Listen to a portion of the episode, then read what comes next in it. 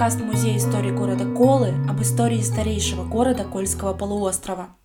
В шести выпусках мы будем разговаривать с экспертами, историками, краеведами, музейными специалистами и старожилами города, чтобы воссоздать объемную картину истории Колы. А еще у нашего подкаста есть подзаголовок «История Колы в шести экспонатах музея». Мы хотим через историю отдельного музейного предмета рассказать историю всего города. Меня зовут Дина Озерова, и я предлагаю продолжить наше путешествие в прошлое.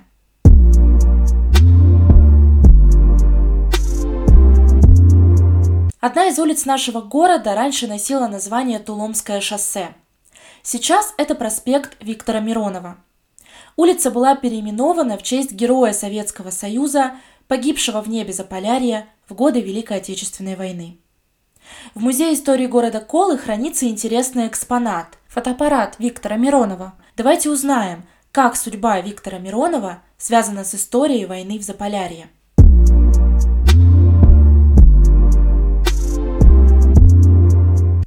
Историю этого фотоаппарата сообщает поисковик, краевед Виктор Алексеевич Крикленко. Этот фотоаппарат подарил летчику Котову в знак благодарности летчик Миронов – в ноябре 1942 года. Возвращаясь с воздушной разведки по тылам противника, Миронов и Беликов прикрывали пешку Котова. Чтобы не дать уйти разведчикам, их атаковали семь вражеских истребителей. Командир группы Виктор Миронов приказал товарищам уходить на свою территорию и вызвал подкрепление. Силы были слишком неравными – один против восьмерых. И тогда Котов принял решение вернуться – Этим решением он спас жизнь Миронову. Было это в небе Заполярья на Кандалакшском направлении.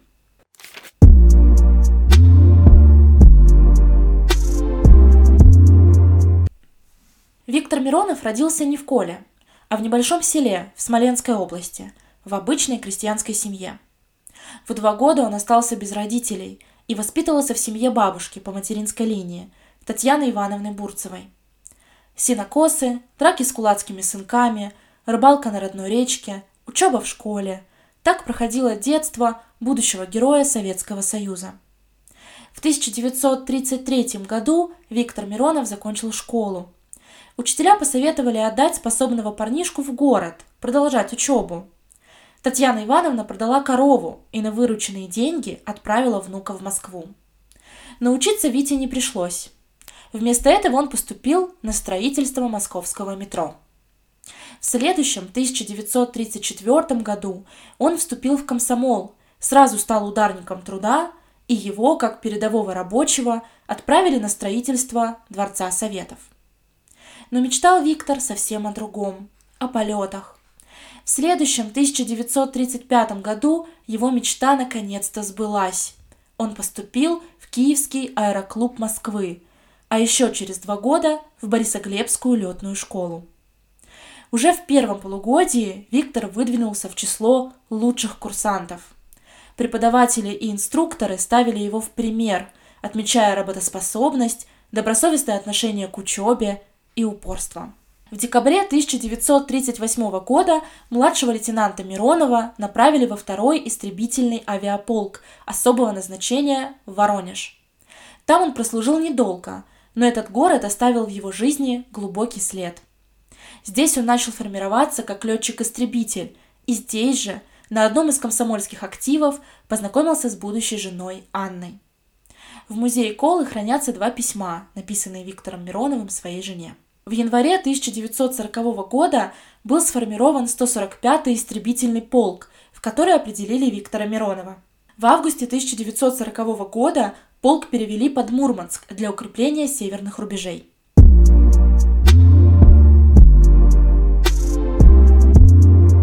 Оборона Заполярья – это важная часть истории Великой Отечественной войны. Чтобы разобраться, как происходила война здесь, на севере, мы обратились к специалисту Мурманского областного краеведческого музея Алене Бахтиной. Алена, расскажи, пожалуйста, как началась война в Заполярье и почему наш регион был так привлекателен для врага. Итак, 22 июня 1941 года Германия нападает на Советский Союз. Нападение на Мурманскую область На тот момент наш регион уже имел статус Мурманской области с 1938 года. Было разработано несколько планов, и нападение состоялось 29 июня 1941 года. Были разработаны операции «Чернобурая леса» по захвату Мурманска, «Голубой писец» непосредственно наступление э, до города Мурманска, «Северная олень» по захвату района Пецама, так тогда называлась район Печенги.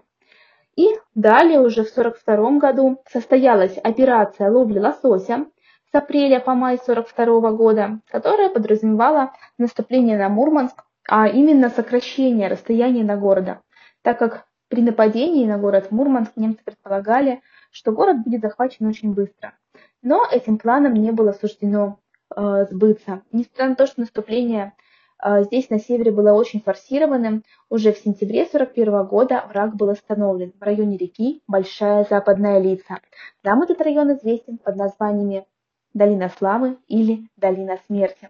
Итак, далее 4 года длится позиционная война. И именно поэтому были разработаны такой план, как ловля лосося, для того, чтобы сократить это расстояние 70 километров до города Мурманска. Но, забегая вперед, так и не было это расстояние врагами преодолено. Все-таки чем был привлекателен город Мурманск? Здесь находился рыбный порт, незамерзающий Кольский залив. И, конечно, контроль Кольского залива позволял а, в свою очередь контролировать Северный морской путь и в будущем предотвратить помощь союзников. Конечно же, когда э, эти планы не удаются, союзники и Советский Союз пользуются той возможностью, что здесь не замерзающий порт и э, делают нам поставки по англизам. Кроме того, э, район Пецама был чрезвычайно и сейчас, и тогда был чрезвычайно богат медно-никелевыми рудами.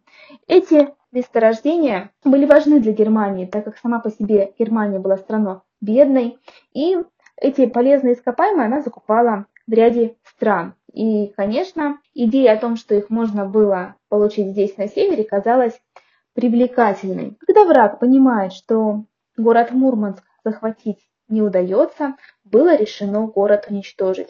А, несмотря на то, что бомбежки уже в первый день, 22 июня, начинаются в регионе, бомбят Мурмаши, Полярный, Ваенгу, Мончегорск, Кировск, Кандалакшу и Мурманск. А, но далее а, задача уничтожить город Мурманск становится приоритетной. И самая страшная бомбежка происходит 18 июня 1942 года.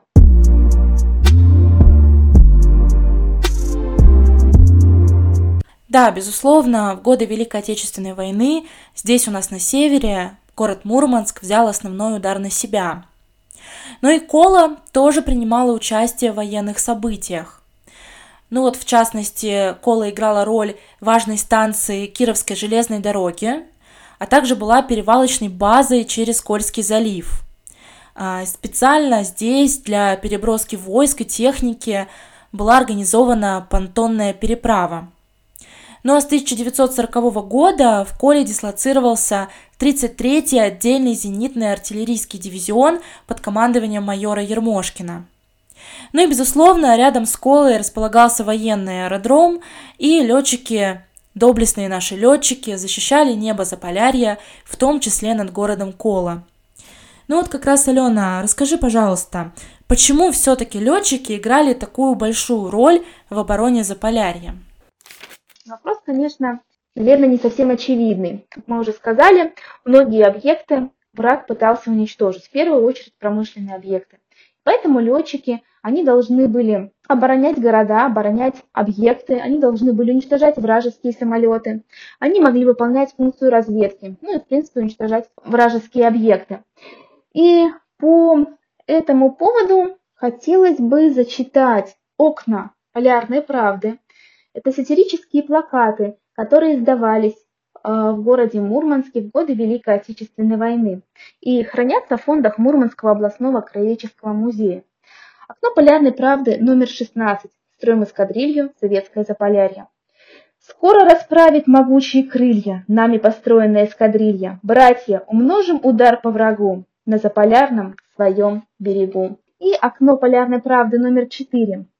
Враг взбешен, везде уроны, асы падают в кусты. Это сокол наш, Сафонов, режет юнкерсом хвосты. В нашем небе, светлом, чистом, гибель враг свою найдет. Бейте извергов, фашистов, так же, как Сафонов бьет. Безусловно, на, в нашей земле воевало очень много героев Советского Союза летчиков. Одним из самых известных является Борис Феоктистович Сафонов, это дважды герой Советского Союза. Это молодой человек 1915 года рождения. Погиб на 11 месяце войны в апреле 1942 года. Считается, что к апрелю 1942 года он сбил лично 19 самолетов и 3 сбил в группе. Погиб около острова Кильдин. А также известным героем является Хлобыстов Алексей Степанович, 1918 года рождения. Родился в Рязанской области, работал электромонтером в Подмосковье и с начала войны служил под Ленинградом. Только в январе 42 года он попадает на север. В апреле 42 года служит около Рестикента. И здесь известен своим подвигом, что совершил два тарана в бою. Корреспондент журнала «За Родину» пишет, мы подбежали к самолету, на крыло было страшно смотреть. Мягкий дюралюминий при ударе в концах закрутился, завился в причудливые завитки, напоминая большой диковинный цветок. На что Хлобыстов ответил, действительно, смотри, какая розочка получилась. Свидетелями э, этого подвига стали Иван Дмитриевич Папанин, также герой Советского Союза, и Константин Симонов, который неоднократно бывал здесь у нас на севере. И этот подвиг описал в своем очерке «Русское сердце». Третий Э, таран совершает Алексей Хлобыстов 14 мая 1942 года, за что и получил звание Героя Советского Союза.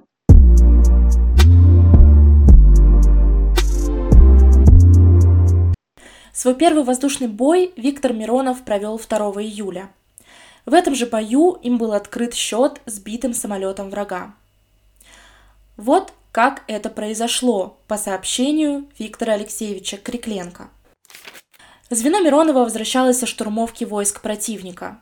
Горючего в баках оставалось совсем мало, а боеприпасов на одну встречу с противником. Они уже стали снижаться, когда увидели девятку мессершмиттов, шедших в сторону нашего аэродрома. Миронов понял, что сейчас будет очередной налет. Решение пришло мгновенно – Дав знак ведомым Ваулину и Беликову «Вижу врага, атакуем», маскируясь облачностью, Миронов повел звено в атаку. Замысел удался. Неожиданно ударив снизу, мироновцы сразу же нарушили вражеский строй. В этом бою впервые проявились командирские качества Виктора Миронова. 30 сентября 1941 года за отличное выполнение заданий командования и проявленные при этом мужество и отвагу Виктор Миронов был представлен к званию Героя Советского Союза. А к концу 1942 года на фюзеляже самолета Миронова красовалось уже 25 звездочек по числу уничтоженных самолетов врага. 10 самолетов он сбил лично, 15 в группе. Сам же Миронов за это время ни разу не был ни ранен, ни сбит. В очерке фронтового корреспондента Коваленкова есть отзыв героя Советского Союза Леонида Кимовича Гальченко о Викторе Миронове. Миронов талантлив. Профессия летчика-истребителя для него не только ремесло, но и призвание. Видя земли неприятельский самолет, Миронов скрипит зубами, до того его разбирает азарт и желание сразиться с противником. День, когда он не побывал в воздухе, для него плохой день. Храбрость и знание в совершенстве современной техники пилотирования – его достоинство. Вот только озорства в нем много. Бывают, знаете, способные ребята-школьники, которых все любят, но называют озорниками. Учатся они, как правило, хорошо, но имеют взыскание по части разбитых стекол. В январе 1943 года из-за плохой погоды и короткого светового дня авиация почти бездействовала. В полку ждали новый Ла-5, который должен был поступить на вооружение 259-й истребительной авиадивизии. 1 февраля наконец-то долгожданный самолет прибыл. Его быстро собрали, проверили и вручили Миронову для испытаний. На 16 февраля был назначен последний испытательный полет. И вот Виктор взлетел. Задание – разведка погоды, а затем комплекс фигур высшего пилотажа в условиях, приближенных к условиям штурмовки наземных объектов. От аэродрома уходил с набором высоты. На трех тысячах пошел на круг. Мотор гудел ровно и весело. Погода была хорошей, видимость отличной. Выполнив задание, Миронов развернулся в сторону аэродрома. На подходе вел самолет в глубокое пикирование, чтобы быстрее сбросить высоту и сразу пойти на посадку. Но в какой-то момент самолет перестал слушаться руля и сорвался в перевернутый плоский штопор. Самолет падал прямо на летное поле. Виктор не покинул машину.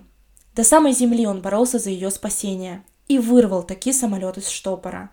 Но было уже поздно. Так, герой Советского Союза Виктор Петрович Миронов погиб в январе 1943 года при испытании нового самолета.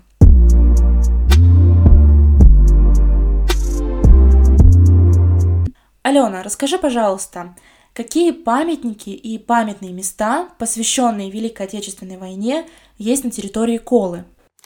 На Сопке, практически на выезде из города, установлен памятник колянам, павшим в годы Великой Отечественной войны 1941-1945 годов. Рядом с этим памятником есть братская могила, в которой похоронен экипаж самолета П-3. На проспекте Миронова установлен памятник этому герою, который проявил себя в годы Великой Отечественной войны. У здания Кольской администрации установлен памятник защитникам советского Заполярья.